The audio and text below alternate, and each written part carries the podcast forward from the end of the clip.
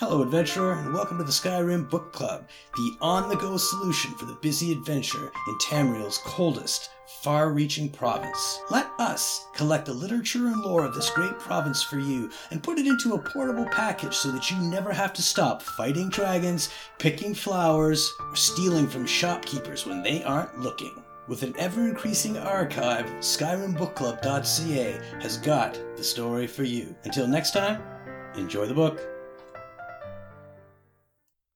The Wisp Mother by Matthias Etienne. Summation of legends regarding the Wisp Mothers.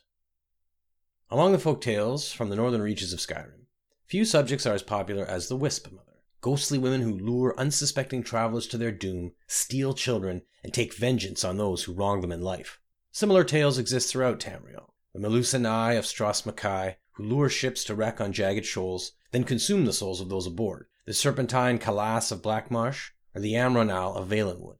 But unlike these mythic creatures, most scholars concede that wisp mothers actually exist. Though rare, credible reports of their sightings are simply too frequent to be ignored. Herein, a synopsis of what can be gleaned from provincial legends and the dominant theories on what they may actually be.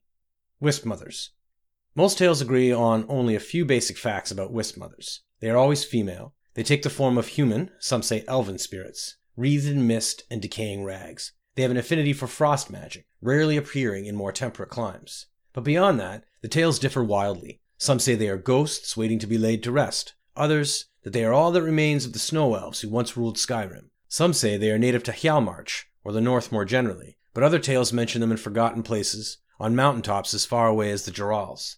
Most reputable scholars dismiss these stories, preferring instead to focus on the few documented sightings from recent years. From these, two dominant theories have emerged.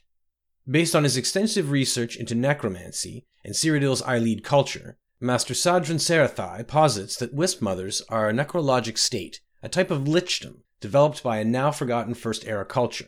Under his theory, these are no mere ghosts, they are a cult of powerful sorceresses who achieved eternal life through undeath. Alternately, Lydet Viliane of the Synod contends that wisp mothers are not undead at all, but rather elemental manifestations arising out of Nirn itself. By noting several similarities to Spriggans and ice wraiths, she contends that the Wisp Mothers are essentially elemental personifications of snow or mist, innately wielding the power of their element instead of manipulating it through conventional sorcery. Wisps.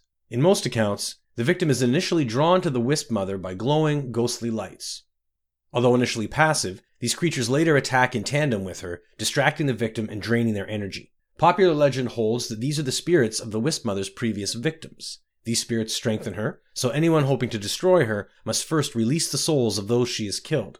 To scholars, this description immediately recalls the Will o' the Wisp, a rare and dangerous swamp denizen of southern Tamriel. Oddly, Cyrodiilic legends invariably refer to wisps as lone predators, while these appear to exist in some sort of symbiotic relationship with others of their kind. Viliane argues that these wisps are a subspecies of true wisps, scavengers that lure prey to the wisp mother and share in the psychoethereal energy released by her kill. As codependent scavengers, they most likely lack the formidable defenses of their predatory cousins, rendering them far more vulnerable. Alternately, Sarathai posits that these wisps are merely emanations or conjurations of the wisp mother, and not free living creatures. This is supported by one incident in which an adventurer reportedly killed a wisp mother directly, only to observe the remaining wisps immediately perish as well, though the source is considered highly unreliable.